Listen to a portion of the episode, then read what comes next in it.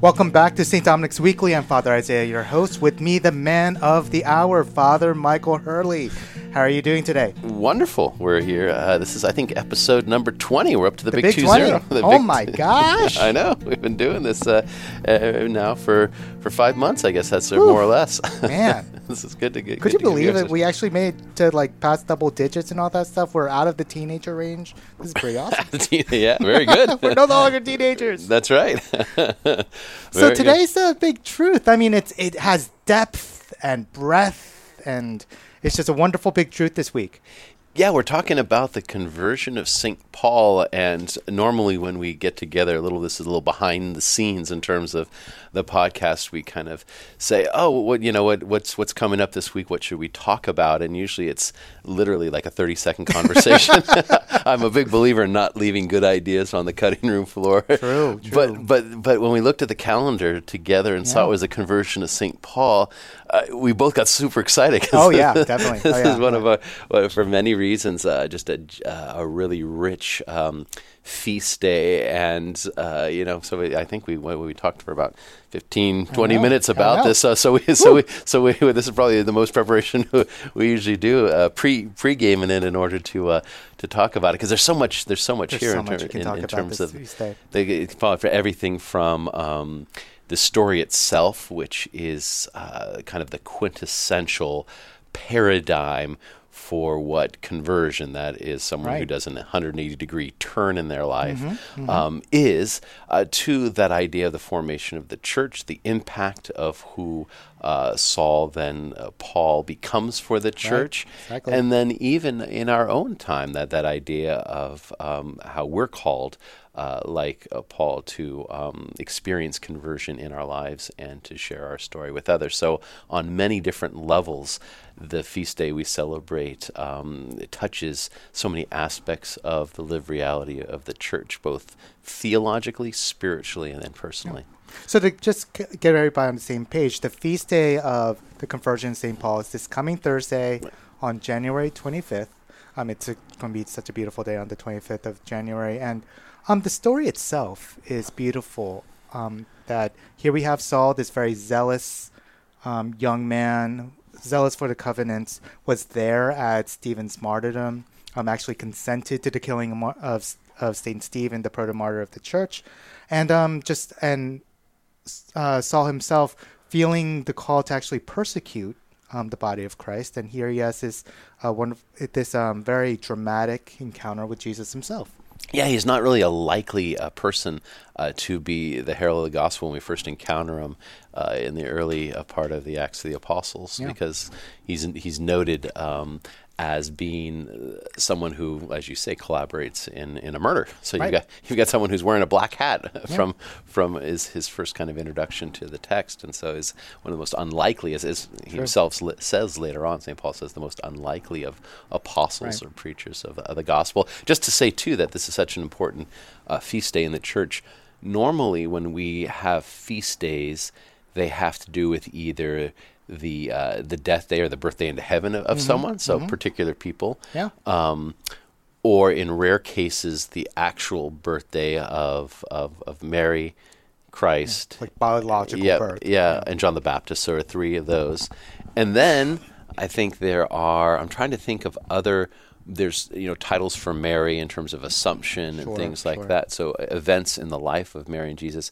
This might be the only non Christological or, or, or, Mary Mariological Yeah, yeah, right. um, feast day the church celebrates. In, Mhm, in yeah. other words, this is there, we have another day to celebrate St. Yeah, Paul. we have two days for Paul as such. Yeah, A- and this isn't really so much a day about the person of Paul yeah. or the life of Paul, but this moment This of God's moment of grace. Mhm. Yeah, this this this kind of what conversion is. So it's not located in the person of St. Paul as much as this is something that happened to Paul, which is, if you will, an example for all of us exactly. of mm-hmm. what how God wants to interact and relate to us and how we need to relate to God. So it's it's unique among all feasts as being uh, if you will, a kind of example of the interaction of God's grace and God's life in our life Yeah. in a very dramatic way, Mm-hmm. but so that we might enter into that, that drama of, of conversion of, of mind and heart that we're called to do as well. So, so and it's exactly. it's always on the 25th, so it's always literally a month after Christmas. Yeah. So,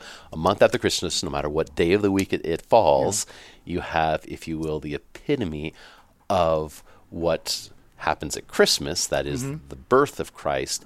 How is it that Christ can be born in our lives? How can we be converted into the Mm-hmm. Grace of, of, of Christ and, and to his will in our lives? So, and that's why it's kind of located in the where it is in the calendar. It's not necessarily the historical day where uh, the risen Christ encountered Paul, but rather because of its link to the day of Christ's birth on December 25th. That's right, exactly. So Yeah. that's it, it's it's it's uh, connected to that in that way. So month, so so it's unique just in the kind of feast it celebrates. It's not just the life of a saint. It's not just remembering, uh, you know, kind of an event in Christ's life or in Mary's life, but it's it's the moment in which all of us as believers uh, can both appreciate and be given, if you will, uh, a kind of inspiration uh, to enter into the life of grace during this ordinary time. But Yeah. but but but as how do we grow to, to be saints? Yeah. like Saint Paul. Yeah, we can be we can find grace not only in those high seasons of Lent, Easter,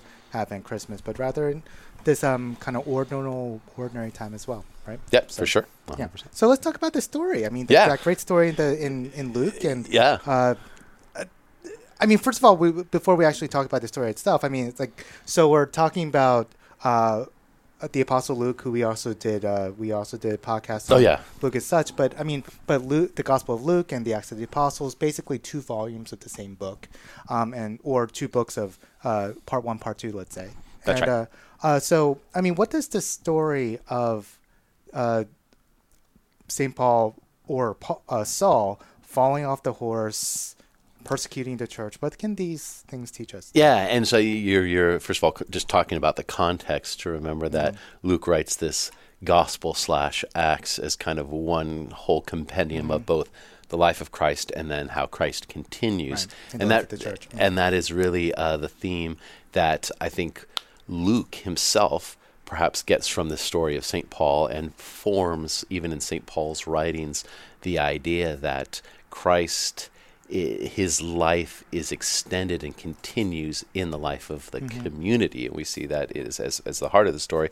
But also to say that this means that obviously uh, Luke and uh, Paul knew each other Yeah. uh, well, and obviously collaborated in in you know the writing of the the uh, the story itself, because we not only have the story as told in the Acts of the Apostles, but then twice later on in Yeah. different letters that Paul writes, he gives his version Yeah, of the story too. So we actually have three accountings, and the very famous accounting in the Acts is given in kind of a third person detail, Mm-hmm. and then Paul's able to tell it later on.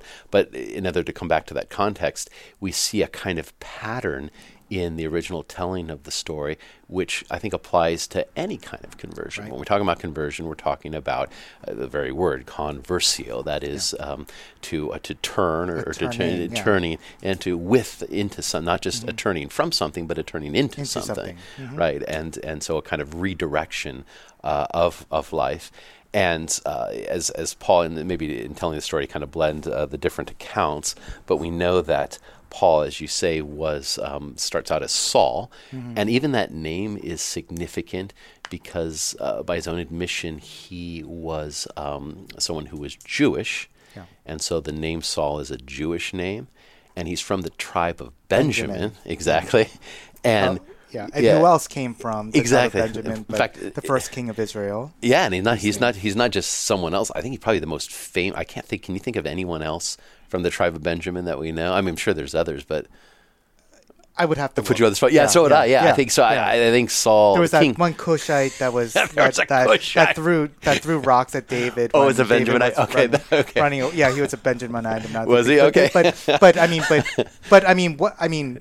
no, but the, the point is, that, yeah. Yeah. So in other words, in other words, there, there, you'd have to rack your brain to, Yeah. to come up with someone, uh, not just from the tribe, but someone who was as famous. So the most Exactly. famous Benjaminite was we King know Saul. that every Israelite would know just Yeah. right off the bat would be King Yeah, Saul. the precursor of David. Yeah. And so you name your son Yeah. Saul, you're obviously hearkening back uh, Saul Exactly. to, to, to this kind of kingship. And so uh, Saul is um, aptly named in terms of uh, having a historic and, and famous um, kind of patron, if you Yeah. will.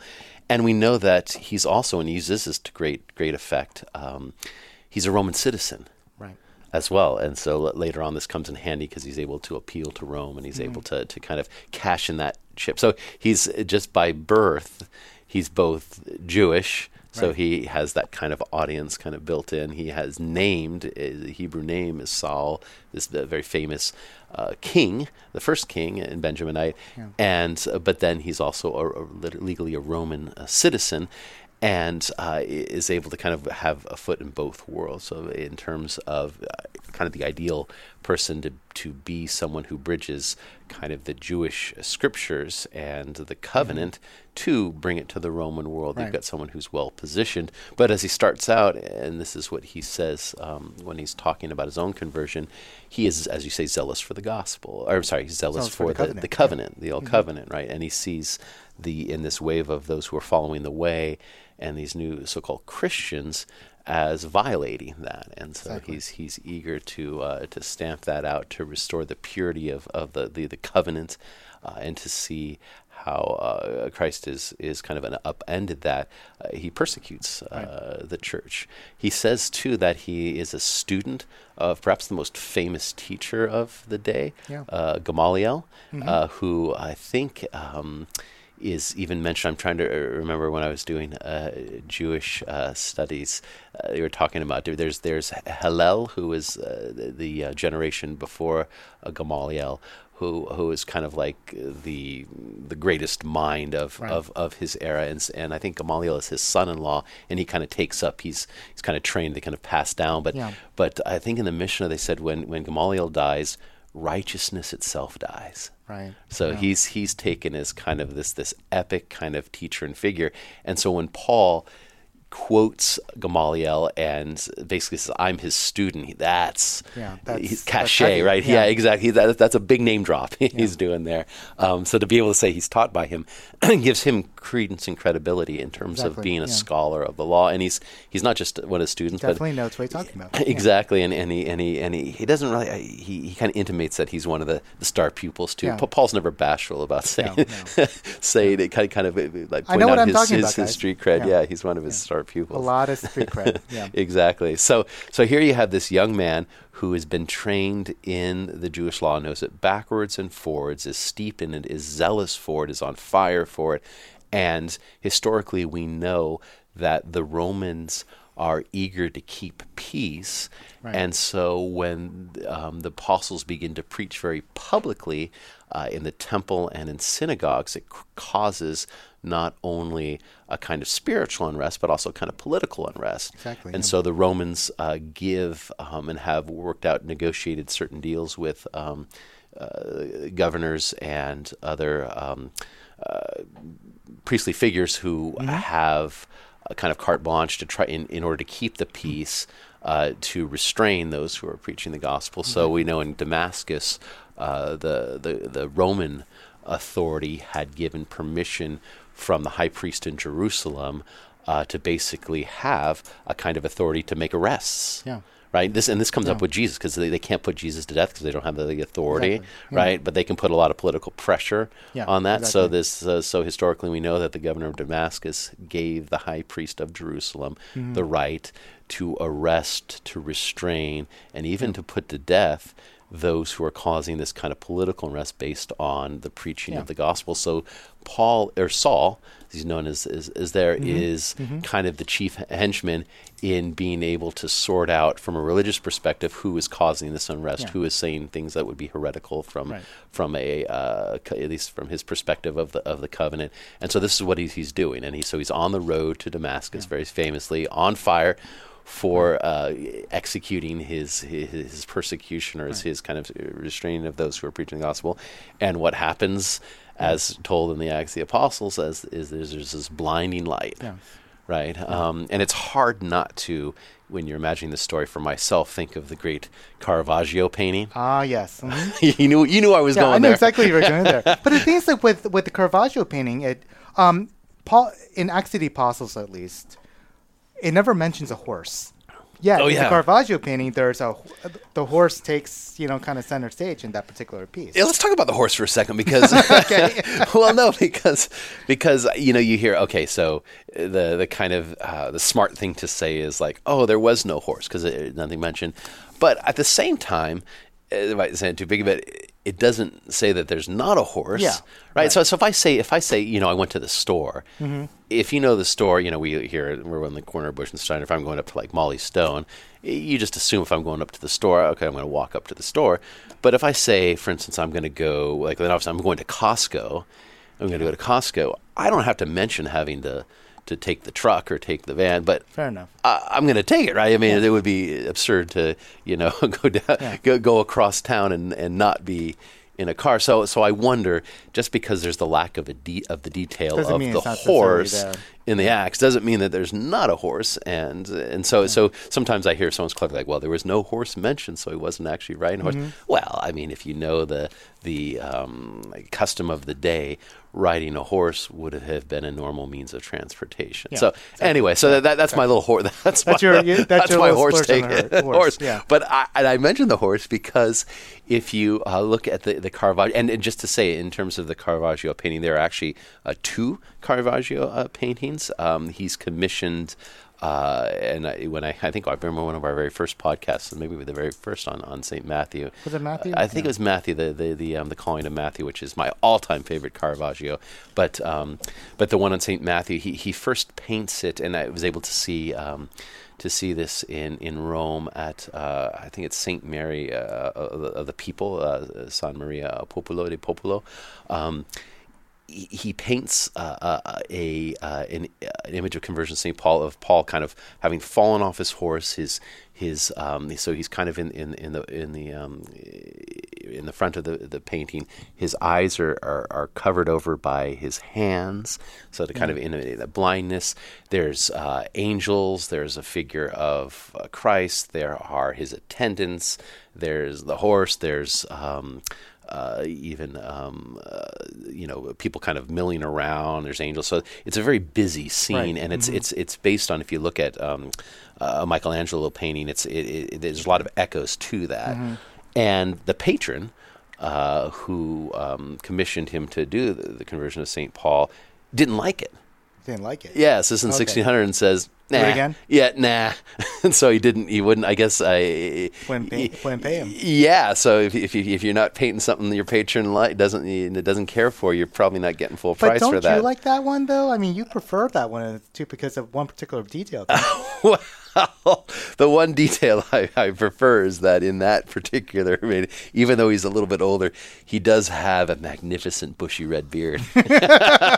St. Paul with a bushy red beard does have a certain attraction, but I, I do think it's the lesser of the, the, the two works.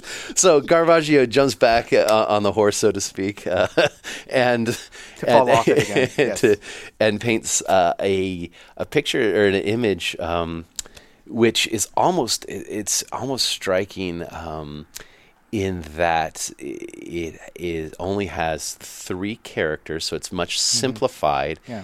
There's a much more of a dramatic contrast between light and darkness. Mm-hmm. There's only a few colors um, that are used, and the dominant figure in the painting is the horse, right? Not if you if you didn't the know the story St. Paul, you'd say like, "Oh, that's an Im- that's a painting of a, a horse that's that, that basically the rider got tipped over on, right?" It- and it- the horse just kind of noticed. Exactly, and so Yeah. there's a little bit of, of humor. So, so to kind of describe uh, this th- this image, and this is he did it a year later, 1601. Um, it's it has uh, this kind of brown and white horse that's kind of dominates the whole image. The horse's front right hoof is actually kind of up, like he's he doesn't want to like trip over the fallen prostrate uh, Paul, and he's he's but he's keeping moving. He's he's not really. He's like, okay, well, I lost the rider, and it's too bad for it. it's his loss. There's a kind of groomsman that's kind of off uh, behind the horse, so all you really see is is his face as he's looking, but his face is looking down, so you don't really get yeah. get get a good shot of his face. And then right in the foreground, you have this young man, so opposed yeah. to the the older so the no older beard. image, no beard, clean shaven, um, deep uh, black hair. Um, and dressed uh, in a kind of military. He's dressed like a Roman military, yeah. Exactly. Complete with a sword. That's right, and and so he's he's got this military bearing, uh, and and artistically, if you look at it, it his um, compared to the horse, his his body is foreshortened, so it looks like he's literally coming out of the image. So it yeah. has that mm-hmm. that sense of depth dimension that he's kind of literally falling out of the painting. His back, he's he's kind of prostrate uh, with his head towards the kind of the, the front edge of the painting, and his hands up in a kind of triangle. If you if you, you if you if you could draw a triangle with the, the the tip of the triangle being his head coming out of the painting, and it presents this kind of imbalanced work where it feels like the painting itself, if it would have kind of gravity or weight, would be even falling forward. Yeah. So mm-hmm. it's a, you've got this kind of motion uh, that's kind of f- falling. Paul's kind of falling out of the painting, and he's totally vulnerable. He's totally prone. His his eyes are closed, and everything in the background is completely black the horse is kind of in shadow, and the the most prominent aspect of the horse is his rear end, right? That, and that's the, the, the center of gravity of the painting is the it's horse's rear end. Exactly, is the yeah. horse's rear end. The solemn moment of Paul's uh, blindness, but the but the com- comic figure of the horse moving on. exactly. And so, and then there's this shaft of light that, that comes down, hits, it's, is illuminating Paul full in his face um, as it as it kind of yeah. bounces off the, the, the, back, the posterior of the horse. Um, his eyes closed and totally vulnerable, totally kind of uh, blinded in this moment, as we know from the story.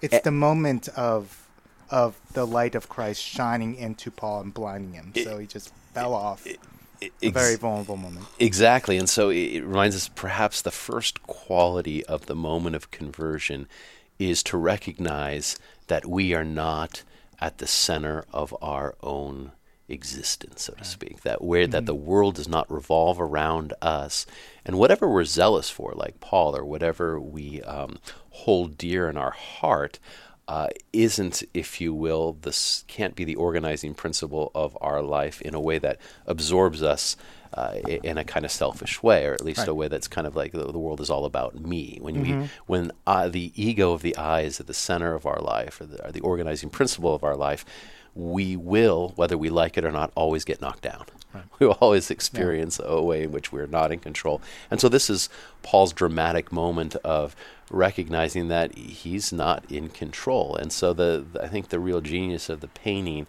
uh, the simplification of it, is to see conversion uh, first and foremost as a moment of humility. And this is uh, mm-hmm. uh, once again why you have the little humor of the of the the backside of the horse being the most prominent uh, pictorial uh, sense of gravity there, and that uh, you have Paul totally at, uh, I mean, if the horse wanted to trample him, he could. He, his sword is, is is is thrown away from, cast away. He has no power. He is yeah. totally vulnerable. His legs Paul's are splayed eye, out. Exactly. Paul's eyes are closed. His eyes are closed. So he's yeah. literally blinded, right?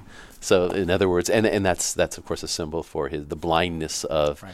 his own zeal for the law, not being able to see how Christ is the fulfillment of the law.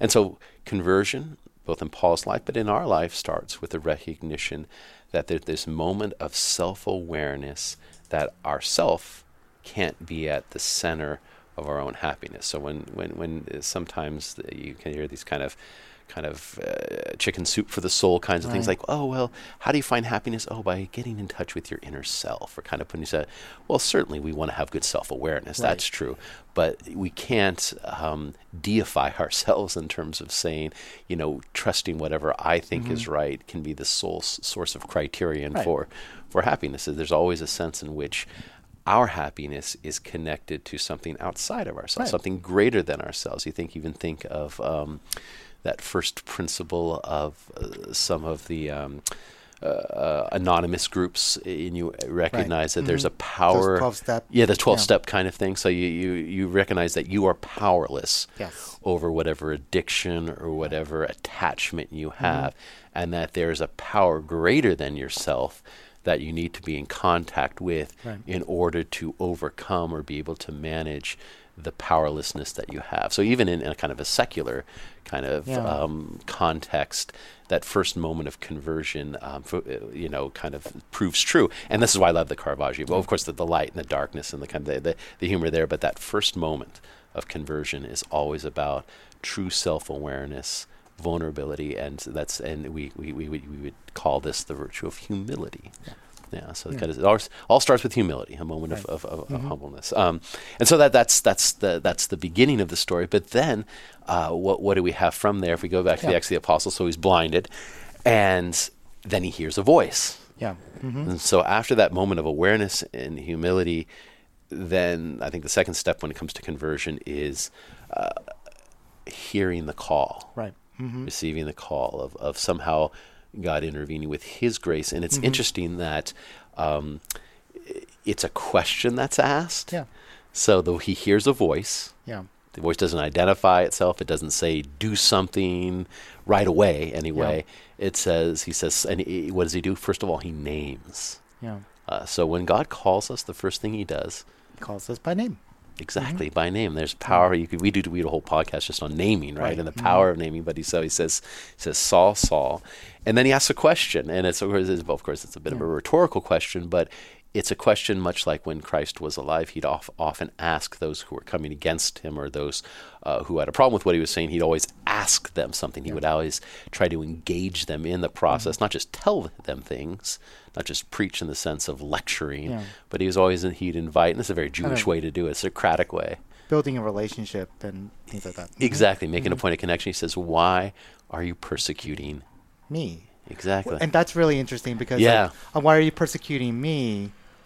Tells of that intimate relationship between Christ and, and his body, right?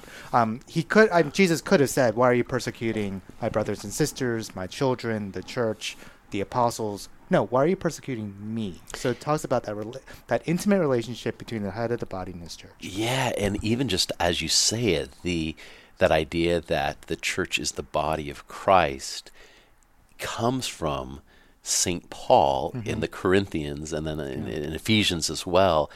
And I can only think but that metaphor, that symbol of what the church is, that is the body of Christ, comes from reflecting on this moment when Christ mm. asked that question. Yeah. Does that mm. make sense? In Yeah. other words, it's, mm-hmm. it's not as if there's this image out there in theology of the church as the body of Christ, and then Jesus says these words, this voice says this Right. word to Paul, and he says, "Oh, that fits with that." It's the other way around. Yeah, exactly. This question that the voice speaks to Paul is the seed that's Yes. planted in his soul that comes forth in the fruit of the theology of the Mhm. church Yeah. as the body of Christ. Yeah.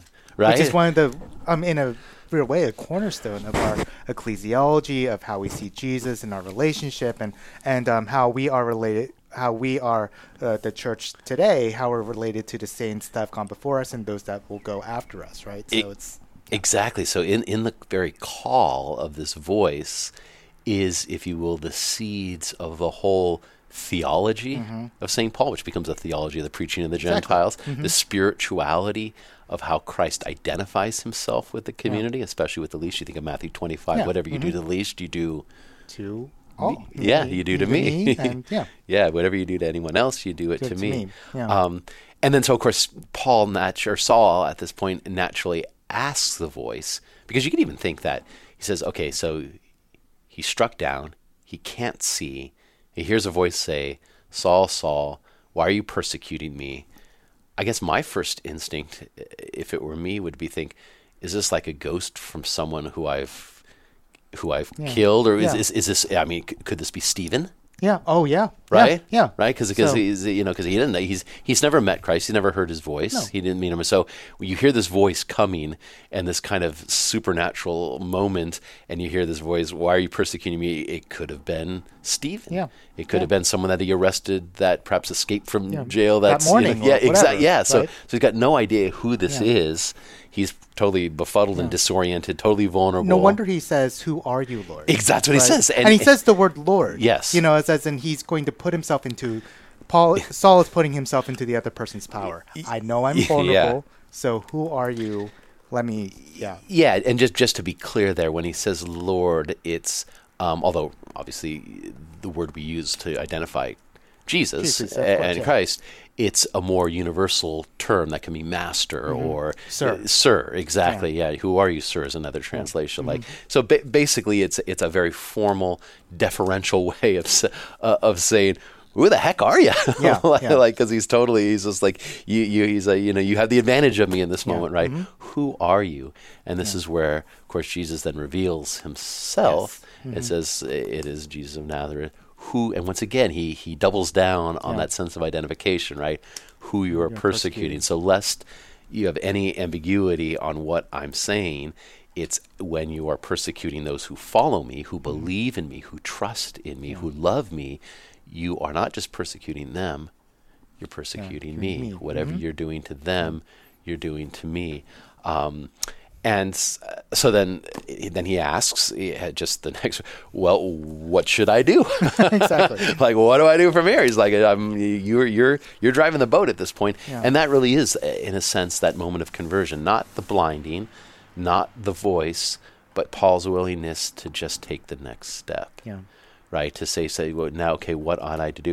And it's interesting that um, the voice of Christ doesn't give him a, full roadmap, Mm-hmm. right? It doesn't say, okay, first you're going to, next thing you're going to do this, and you're going to go, but he gives him in a general way Yeah. uh, what his mission will be. But he leaves it open to that sense of mystery. And this is once again, when we're talking about conversion, we talked about that moment of self awareness.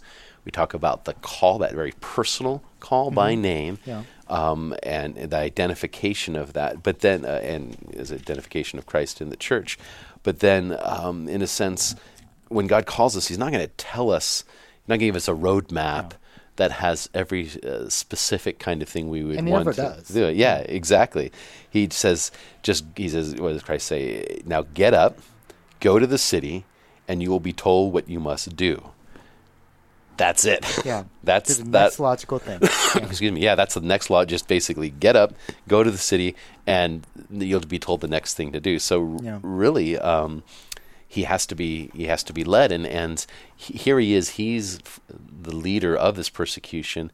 And then he literally has to put himself into the hands of his companions who lead him into the city. And at the same time he's doing that then the lord's then coming uh, in a vision uh, to a Christian in and a, another Jewish scholar, by the way, too, Ananias. Ananias. And the Lord says, "Hey, go to the straight street.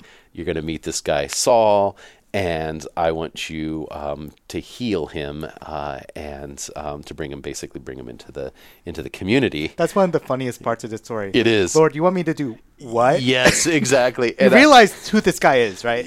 yeah, I love it too because Ananias. It's not like he's unwilling to do it, but he feels the need to inform the Lord Yeah. of who Saul is, as if God doesn't As know he who doesn't know. is. Like Lord, you know, and he, and he doesn't say who he is. He just says he says he says Lord. If you look at the text, he says, "I have heard from many sources about this man and the evil things he has done." And he has the authority from the chief priest to imprison all who call upon your name. So he's like, he's very um, gentle and uh, kind of reverential when he talks to the Lord, almost kind of like, almost Yeah. like super pious. But he's, he's like, okay, Lord, j- just to let you know, Yeah. the word on the street is this guy's bad news, and that in fact the whole reason he's here is to persecute. Now, I'll do whatever you tell me, but just just so you know, we're on the same page. I just I, I love it. we know what we're talking about, right? Yeah, exactly. and I have to say for myself, I think sometimes um, in my own prayer life, uh, some of my, my prayers on my own is is almost as if I'm informing the Lord of Yeah, what's exactly going right, on. You know, like we think like, okay, Lord, there's someone who's who's you know who's sick, and you know you, you may have you know misdirected your attention from the real need here, but let me just call your attention to this as if Exactly, yeah. as if God doesn't know, Yeah, as yeah. if as if our prayers are informational for Yeah. God and you know like what He needs to do. But so I just I I, I definitely uh, can uh, uh, sympathize with the uh, with the prayer of Ananias when he when his first response is a kind of more informational in a very tactful way, Yeah. in a very d- diplomatic way. Diplomatic, gentle, very reverential. you know, very like, much a believer, but Lord, what are you, what are you doing, Lord? Yeah, and you yeah. know what you're doing. um, and, but but it points to it advances the the kind of pattern of conversion we talked about that moment of self awareness that that personal call. But then uh, and and the needing to be kind of uh, vulnerable and being willing to take the next step as Paul is able to do. But then you have, if you will, uh, an encounter with Christ in terms of how we put it as Catholic as sacramental Hmm. because he has a sacramental moment. What happens? He comes, Ananias, despite his own uh, hesitation, does go Yeah. uh, to, to visit Saul, uh, sees him, and what does he do? He lays his hands on him. Yeah. And what happens? He's uh, the scales the fall scales from his fall off of ice. He's Yeah. healed, and uh, I, I have to say I've never seen this in um, in commentaries about this passage, but I can't help to think that you don't have an echo of the sacrament mm-hmm. of anointing of the sick. Sure. Oh, sure. Right. So no, it doesn't mention that he he uses oil, but he lays his hands upon him, and healing is effective. Yeah. And we know from the Apostle James, it's, and it says in his letter, you know, are any sick among you? Yeah. What send should them we do? Priest of the church, Send for the priest of the church, Yeah. and and the priest will lay hands on them, and anoint him with the oil of the Lord. And the prayer of the faith. Will save the sick pr- person and forgive any sins. Exactly, and that's right from every time we do, as a priest, do that rite of, of sacrament, we not only do that by laying hands Mm-hmm. and anointing the oil, but we actually begin the prayers by recounting Right. that story. We say, you know, you know, this is how we start. We start with, you know, of course, the sign of the cross, but then we recount that passage from the Epistle of James. Mm-hmm. Yeah. And I, as I was, you know, uh, refreshing myself on the story, I thought, oh, this is Ananias, and this is, if you will, an, an echo of an early use of the sacrament of anointing Mm-hmm. of the sick. In order, in other words, there's the kind of spiritual blindness, Yeah. which is, in a sense, reflected in that moment of being blinded Right. that St. Paul physically endures, and it opens himself up to then the next sacrament, which is. Baptism. Yeah, so this is where he's baptized. So this is, if you will, uh, the first instance of a kind of baptism of someone who is hostile to the faith Right. that that comes in. And this is interesting because in the early church there was a question about folks not just who wanted to come into the faith. So you've got before this you've got um, like the the eunuch, the the um, the Ethiopian. Right, right. So there's the Ethiopian the deacon and yeah. yeah, so you have someone who's doesn't know anything about the faith, is curious about it, and baptism. So there's Right. been in, in in Pentecost there are literally five thousand who are added, right? So so there's been lots of baptisms before this, but they're all baptisms that come from folks who are curious, who are perhaps Yeah. not aware of, who kind of come into contact for the first time. You don't really have a baptism of someone who is really hostile Right. To the church. And so there was a question what if someone was the direct cause of the death of a member of community? Because we're talking about small communities, or Yeah. had betrayed in some ways uh, the community. Um, in a way, uh, because of um, you know the, the Romans, uh, part of the Roman persecution, Right. could they come into the church? And this conversion of Saint Paul uh, is, if you will, uh, the answer to that. That baptism is open to anyone, no matter no matter.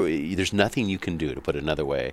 There's no sin or uh, injury to the body of Christ or to Christ Himself that can keep us from the grace of Christ if we're open to receive There's it. no sin that's too big for Yep. you to enter into the church. Yep. Right? I mean, Paul, Saul, I mean, he killed Christians. yeah, So- exactly. Yeah. So, and this is this is just a wonderful, uh, once again, lesson of conversion is that there is no sin or no darkness or no evil in our life that cannot be touched by the power of Christ's forgiveness. First of all, sacramentally in baptism, but then even in the extension of baptism, when we talk about sacramental confession, that there's Right. there's no sin that can't be forgiven Yeah. period right? Unless we're not willing to and this is where you get into the sin of the holy spirit and, and despair. But but if we're willing if if like saul when we recognize that who we are mm-hmm. blinded mm-hmm. to be able to be led by others and to receive the sacrament is there. And this is why the whole theology of baptism as once again who describes that or who articulates it for the church? It's Yeah, st paul. St. Paul. and he talks about dying to self in order that you might rise with Christ. So he, he says, I'm, I was baptized into the death of Christ Yeah. so that, that he might live within me. And once again, that's coming right from his personal Right. experience. Mhm. Right? So he and here's really maybe perhaps at the heart of, of why the conversion of St. Paul is so powerful. It's not something it- certainly Paul had lots of book learning. He was Of the course. scholar, as I said, Yes. Gamaliel before. Mhm. But the most powerful teachings that Paul articulates come from his direct experience of Christ himself. Mhm. The voice he hears, uh, those instruments like Anton, Ananias Mhm, of, of people that he, that he that he meets, the other apostles, Right. and the living experience of Christ through the church and his Mm-hmm. own, as he go, goes on and the story continues of his own um, experiences of preaching the gospel. All those inform him of sharing the gospel. So it's not just reading, but it's reading, experiencing, and then sharing based on that. Um, Mm-hmm. And so, yeah, so we've got this moment, he's baptized. And then, of course, we think, well, that's the end of the conversion of St. Paul, right? Yeah. So it's a And then he beautiful starts- story. Starts preaching the next day. Exactly. Starts preaching, makes lots of converts, and the, and the, and and that's the rest of history, right? No. Short answer, no. And so this is the, once again, like like you're saying, that there's there's a real depth dimension and complexity Yeah. to the conversion because after he converts and it becomes clear that this isn't just um, a kind of a, a moment of insanity. Mm-hmm. Mm-hmm. His those who he was with, those who are persecuting the church, those who are doing see him flip flop, and to them he's got to be what?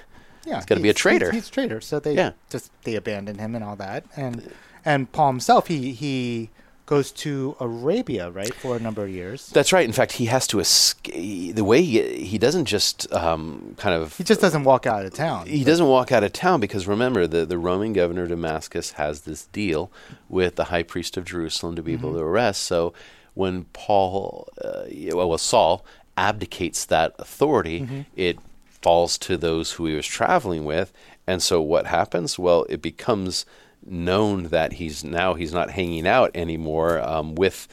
Um, with his uh, the previous uh, Yeah. um, Jewish uh, covenantal Yeah. zealots, he begins to go over to the community and he begins to preach this um, Christ who he's never met, but who he hears in this voice and identifies in the community. What happens? Well, the Jews conspire to kill him and uh, kind of arrest him, and Saul gets wind of it because he still has his ear to the ground, and he's literally um, escapes out Via basket, right? via basket yeah so so the the the, the, the houses are built the, the city walls double as um as, as apartments so to Mm-hmm. Speak right. and so he's he's let out of an apartment of a fellow christian in a basket lowered down by a rope you think of the old you, you, you think of the you know tying the bed sheets to the Right. bedpost and escaping out the window this is what he literally Yeah. does I mean, I always imagine like something out of I Love Lucy. It's just like Ex- exactly. No. So yeah. So it's eh, so it's in the dead of night. They lo- lower him down through the opening in the wall uh, in a basket, and that's then he goes off, as you mentioned, to to uh, Arabia, and this is where you have kind of the the, the, the once again the symbol of of life and death. Uh, Paul spends three days blinded in Damascus before Ananias heals him, and of course those three days are a symbol of Christ passion, death, and resurrection. Exactly. three days in the tomb. in the tomb or uh, Jonah Yeah, in in The in the, whale. in the in the in the, the f- yeah the whale the fish or whatever Yeah. but but that, that that sense of that and so then and then uh, he spends three years Mm-hmm. in the desert uh, in uh, Arabia Right. Um, and uh, the only reason we know this is because Paul himself says it later on um, in Galatia. He says he goes after I was in Damascus. I didn't go immediately up to Jerusalem. I didn't kind of confer and, um, in a sense, start preaching right away. I went to uh, the desert. I went. I went to the desert. And what's in the Ara- we're not when we're talking about the Arabian desert, we're not talking about like modern day Saudi Arabia. Mm-hmm. We're talking about the desert which would have been um, just south of where he would have been there in Damascus. So Petra, Ah, uh, Mm-hmm. okay, for Petra, example, yeah. or the city of Petra, and Yeah.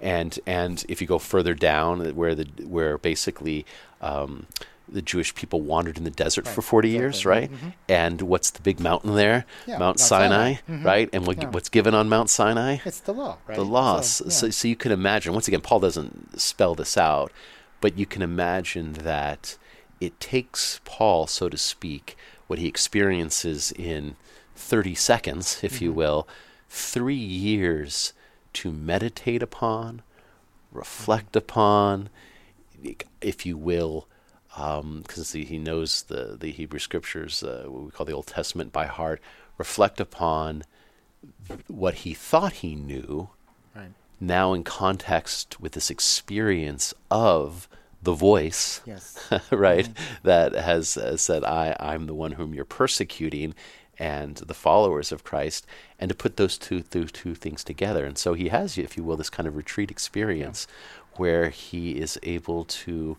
if you will, meditate upon how this moment of conversion has to be the catalyst for everything else he yeah. does mm-hmm. and the mm-hmm. source of his preaching. So, so and I always think this is a, this is not just um, a kind of sidelight to con- what conversion is all about. Mm. But if we want to truly experience conversion mm-hmm. in our life, yeah. it's not just a spectacular moment right, right. of supernatural vision. Exactly. It's not just hearing that voice. It's not just the self awareness. It's not even just the sacraments or receiving that sacrament. Then we have to pray on it. Right. Mm-hmm. Then we have to reflect upon it. Then right. we have to have, if you will, our quote unquote retreat moment mm-hmm. or meditative moment. And if we're talking about daily conversion and kind of the ways in which we encounter the Lord on a daily basis, that's got to be part of the natural rhythm of our day as well. Well, take about take, talk about the people that are say, hey, for example, right? Those who are going to be converted to the faith, uh, who are going to be received the Easter sacraments at the Easter Vigil, and and the Easter Vigil itself is is such a beautiful highlight of the year with the with the Easter fire and and the Exsultet and the Festival of Lights and the all these beautiful readings and then the baptisms itself. Yet it's but conversion is not merely about that one moment with the Lord, but rather it is a journey of as you said we talked about earlier is a, con- a continuing converting present progressive to be that child of God that we're called to be. Right? Yeah, so it's a journey. Exactly, and, and just to be specific, when you talk about RCIA, that's the Rite of Christian Initiation for Adults. So it's an acronym which mm-hmm. describes those who are, uh, as adults, coming into the church who have not either been baptized before, mm-hmm. or received confirmation, mm-hmm. or First Holy Communion, or mm-hmm. First Reconciliation. Right. So anyone who who doesn't have the fullness of those sacraments of initiation, it's an opportunity uh, to be formed. So that we, we have classes every Tuesday night, mm-hmm. uh, and usually um, folks who enter into the church will actually maybe even come back for it's usually it's it's it's, it's a process of eight to nine months. We kind of begin in the fall, and then mm-hmm. depending mm-hmm. this year, it's uh, April Fool's Day. It's actually Easter, so yeah. it'll be the thirty first of March uh, for the for the Mother of all vigils, that Easter yes. vigil.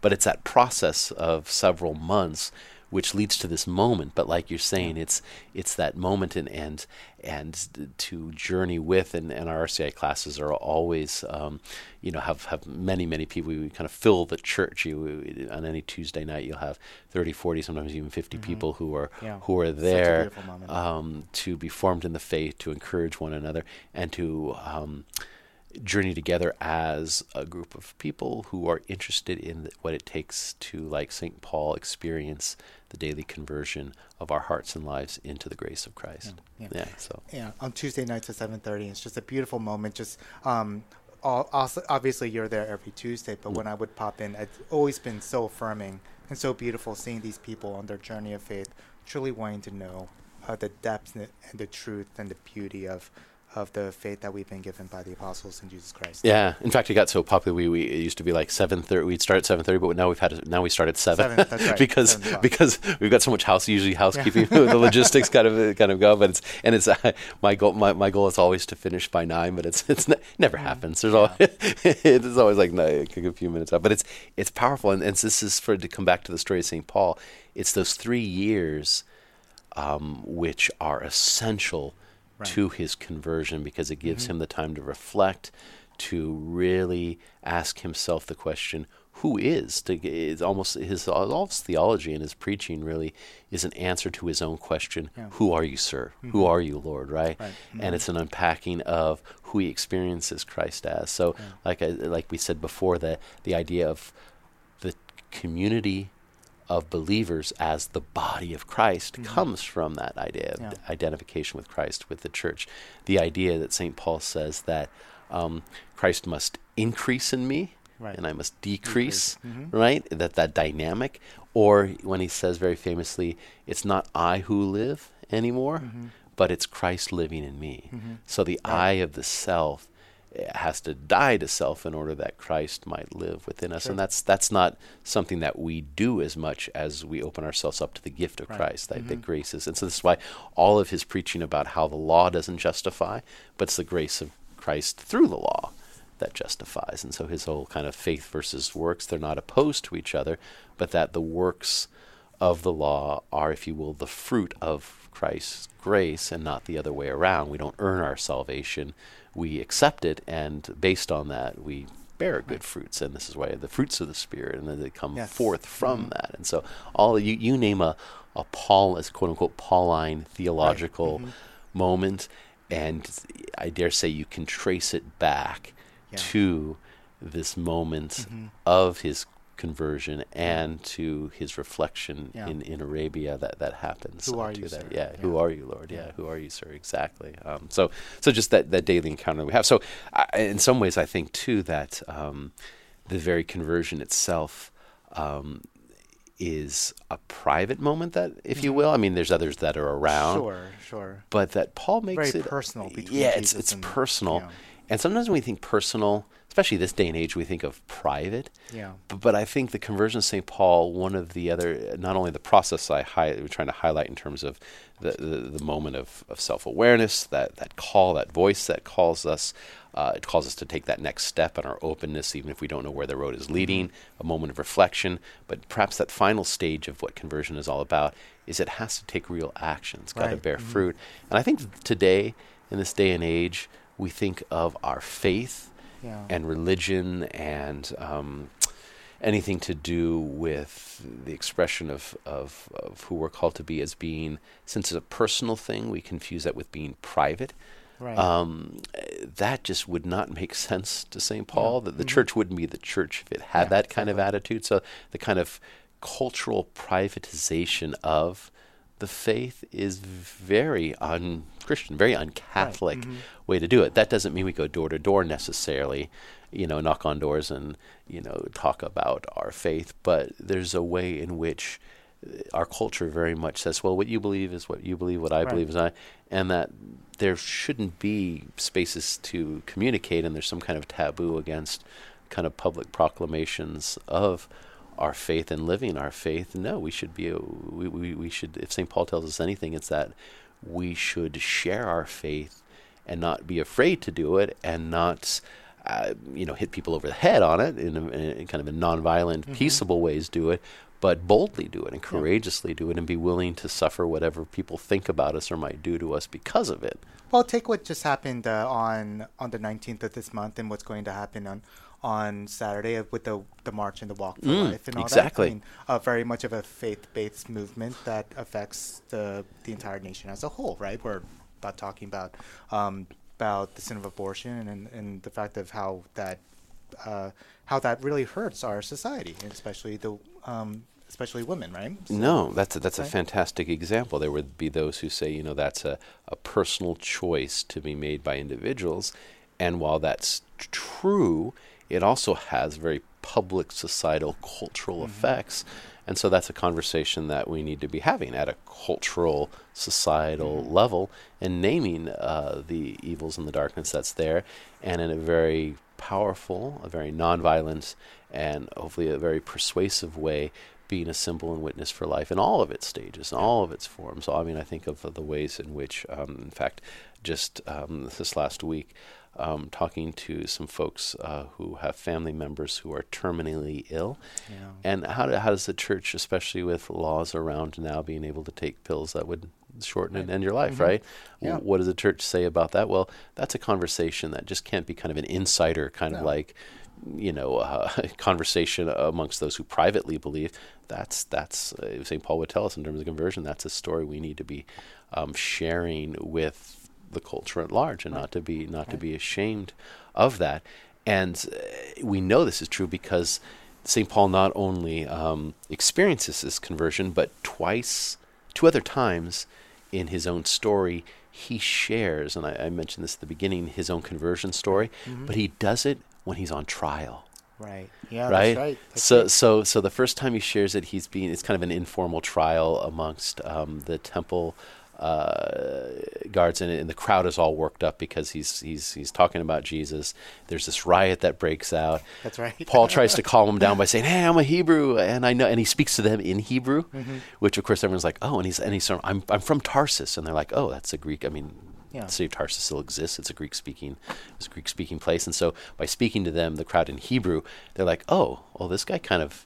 You know, he, he's one of He's us. of us, yeah. yeah. he's one of us. Maybe we should maybe we should calm down, just take a deep breath, and then he talks about how he was trained by Gamaliel. Yeah, and I was like, oh, exactly. and they're like, ooh, he is the bastion of He's- righteousness, yeah, and he's, he's- the, and so all of a sudden he's got credibility. and calms him down, so to speak. He, he speaks these words that kind of make him an insider to them, and then what does he do? He shares his story Yeah. right? He says, where you are now in terms of your passion and zeal for um, the, the covenant, I was there. Yeah. And let me tell you how, through no merit of my own or no special insight of my own, that this person, Jesus Christ, called to Yeah. me and set my my whole life on a different direction. And here's my story, and I want to I would that you would like myself come to this new realization. And so he sh- uses his story of conversion as the means by which the gospel is preached. And then once again, he does it, and he does it in a very formal way um, when uh, in front of uh, the king, uh, Agrippa II, when he appeals to go to Rome. He once again shares his story of conversion, if you will, to the Roman world, to, to the Gentiles in that way.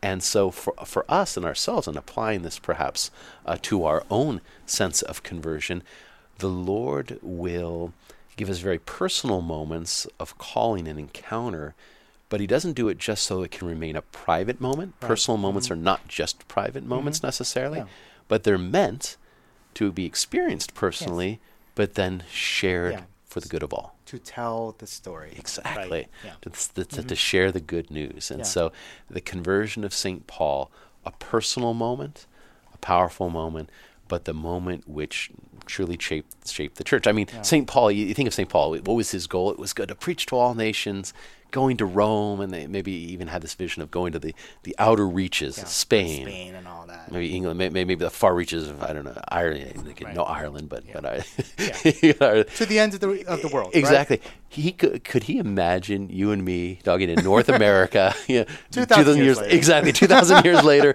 right? You know, Quoting him. exactly quoting him. But the reason we're talking right now is because of this man had this experience. He He told, told the his story, story. and that's why we're talking about it right now because he shared that story, and he's someone who didn't have any credentials or resume Right. To be able to do that other than the sheer grace of Christ. Ours is an apostolic faith. And That's right. The apostles, they've been sent by the Lord to tell the great story. And here we are, 2,000 years later, living out that apostolic faith, telling the story.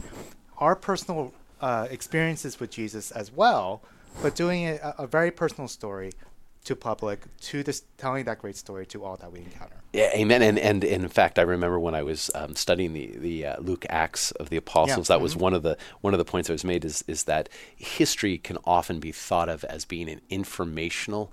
Uh, Right. kind of um, practice, but for ancient Middle Eastern, even going further back than that, uh, Greek and Roman kind of historians, the point wasn't just to communicate information, Yeah. but to uh, give a didactic or teaching kind of model for transformation, right? So you tell a story of a heroic or a notable moment, not just so it's like, oh, that happened, but how what happened can continue to instruct, edify, and inspire us. Yeah. And so the Acts of the Apostles are not, Luke didn't envision it as simply the story of telling about the Acts of these Apostles, the life of Peter and Paul. Mm-hmm. It does that for sure. Surely. But he tells the story because the Acts of the Apostles is, is actually, if you translate that, it's the Acts of Apostles. Yeah.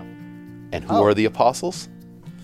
All of us who have been us. sent. Yeah, Because at the us who are sent, yeah. at the end of his gospel, Jesus, what does he do? He sends Yes. those. And the word mm-hmm. apostle means one who has been sent. Yes. If you're listening to this podcast today, if you've heard that voice of Christ in your own life, You have been sent. you are an apostle. Yes. And so you are called to act Yes. as an apostle. Yeah. And the conversion of St. Paul teaches us how to act Yeah.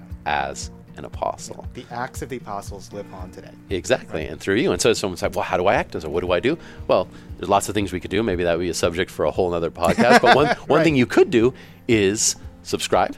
subscribe to the story. Yeah, yeah. I mean, it's, it's share this podcast with other people. Exactly. Uh, have this moment of, of as we celebrate Thursday at St. Paul be the a moment of reflection for thinking what are those times in our life yeah. that we have encountered? Maybe not as dramatic as being blinded.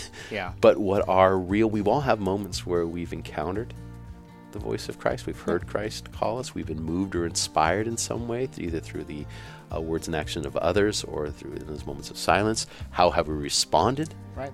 to that call? How do we do that daily? How have we reflected yeah. on what Christ has called us to, so that we might share that story, we might act in that way. These, this, this, these are the recipe. This is the, you will, the ingredients that we celebrate on this wonderful, wonderful feast. And and as we celebrate this wonderful feast, Father Michael, this has been so great fun. But um, but uh, on the Facebook account, the parish Facebook account, somebody actually mentioned that um, for the podcast we should go national, right? Which is a beautiful thing for our listeners. Let's go say. national. Now, how how would we go national? Well, that's the thing. How do we go national if it's not for the people who are listening to this podcast? There right you go. um, it is up to you, our dear listeners, to subscribe, to put down reviews, write reviews, tell other people to subscribe. It's up to those who are listening to actually make this a national podcast for, so that all of us who are listening can be those sent apostles. Amen? Amen. So may, may all that we do this week truly radiate the joy of the gospel here in the heart of the city. Amen? Amen.